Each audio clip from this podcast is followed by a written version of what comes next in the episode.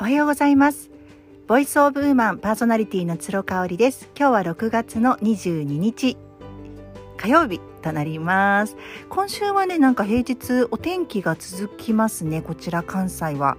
あの昨日もカラッとしたいい天気で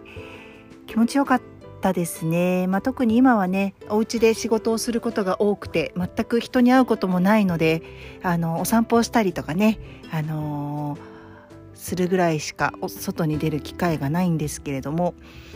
すごい気持ちいい天気でした。本当に梅雨なのかなって思うぐらいのカラッとした天気でしたね。えっ、ー、と今日はですね昨日話した傾聴力の話の続きであの水島ひろ子先生の「恐れを手放す」の本を読みまして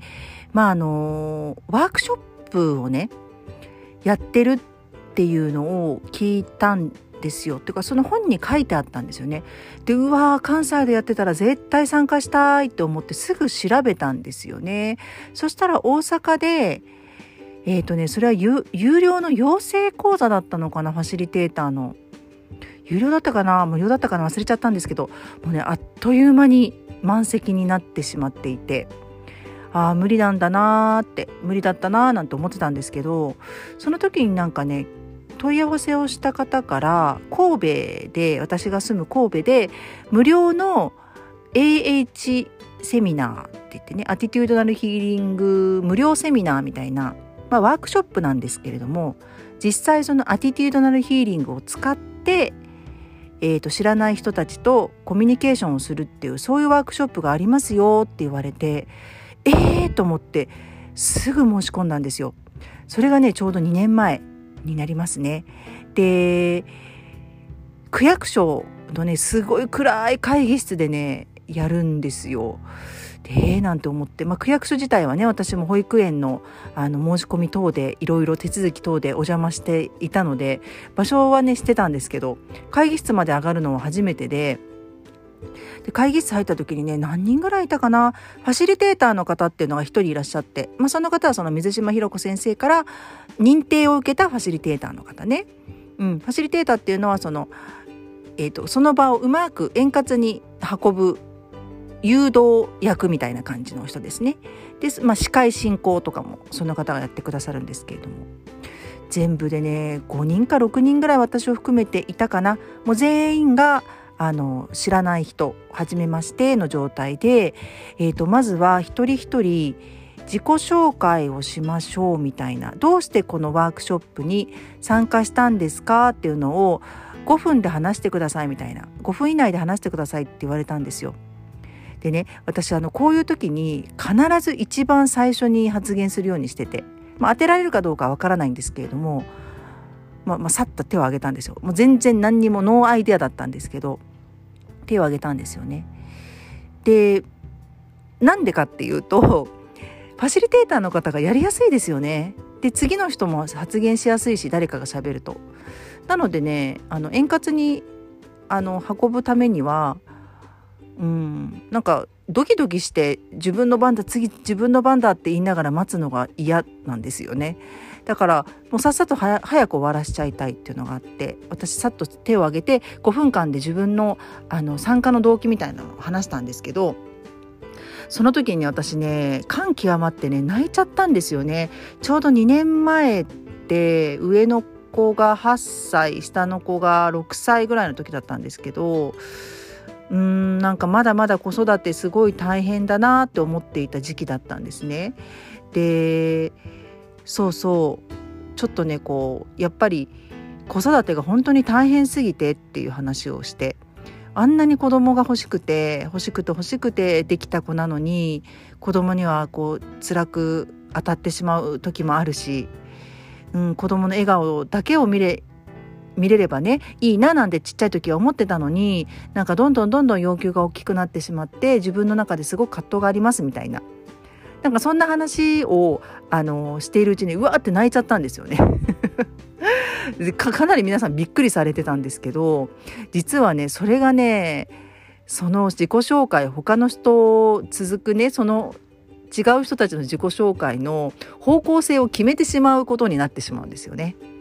だからまあまあ重たい話を私が最初にしてしまったので次の人も次の人もまたその次の人もものすごく重たい話をされたんですよ。ちょっとここではね個人情報なんで言えないんですけどそうなんかであちょっとまずいなって 思っちゃったんですけどね私そこまで悩んで今は悩んでないんだけどなみたいな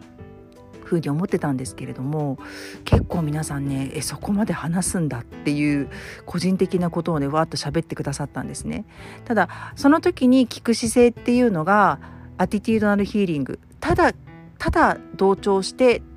聞くだけ。自分の意見を挟まないっていうのが絶対ルールなんです。5分間とにかく喋らせてあげて意見を挟まないし、えーと、自分の意見もできるだけ頭の中にも持たないようにするっていうのがアティテュアティテューナルヒーリングの技法なんですよね。そう。だからね結構重たい話をされてたんですけれどもそっかそうなんだってね心の中でつぶやくだけでやり過ごすとですねその人の辛さっていうものには共感同調できるんだけれども入り込まないんですよね変な感じで。そうだからねなんかそれがすごくいい発見だったかな。その後もう一巡回って一人一人またなんか意見みたいの言ってくんですよ。でも地味なねワークショップなの。であのびっくりしたのがね参加費が投げ銭なんですよ。その会議室が半日借りていくらか知らないですけど投げ銭で私もともと有料かなと思って5,000円ぐらいかなと思ってたんですよね内容的に。なので5,000円入れてきましたけどね。そうあの中には100円だけの人もいたしもうそれは全然投げ銭なんでご自由になんですけれども。えー、なんかこんな回あるんだっていういろんな意味でねあ全然お金儲けのためじゃないんだなっていうのも感じましたよねだからね午前中使ってなんで2時間ぐらいだったんですけど一応あのルールとしては帰り道に一緒になった人に「さっきの話あれ良かったですよね」とかそういう会話も一切せずに帰ってくださいって言われたんです。それもこれもあのアティティードのヒーリングの技法には反するのでそうもうただあるがままその場で聞いたことを口外せずに意見も挟まずに書いてくださいっていうのがルールだったんでねすごい面白いでしょう。うんなんかね毎月やってらっしゃるみたいなんだけど私結構ねうんちょっと2度目はちょっとないかなって思ったんですよね。うん、ただやっぱりこう自分が愛と信頼を持っている人の話を聞く姿勢っていうのにはすごく使えてるし子供の話にね傾聴力を使うっていうのもすごく役立ってます。そっか辛かったんだねってもあの辛かったって子供が言ったら辛かったんだねっていう寂しかったって言ったら寂しかったんだねってえじゃあどうするの？とかお母さんこう思うわ？ってそういう意見を挟まずに聞けるようになったっていうのはすごく私の中で大きな気づきだったしあの財産になってるなっていうふうに思います。はい最後最後まで聞いていただいてありがとうございました。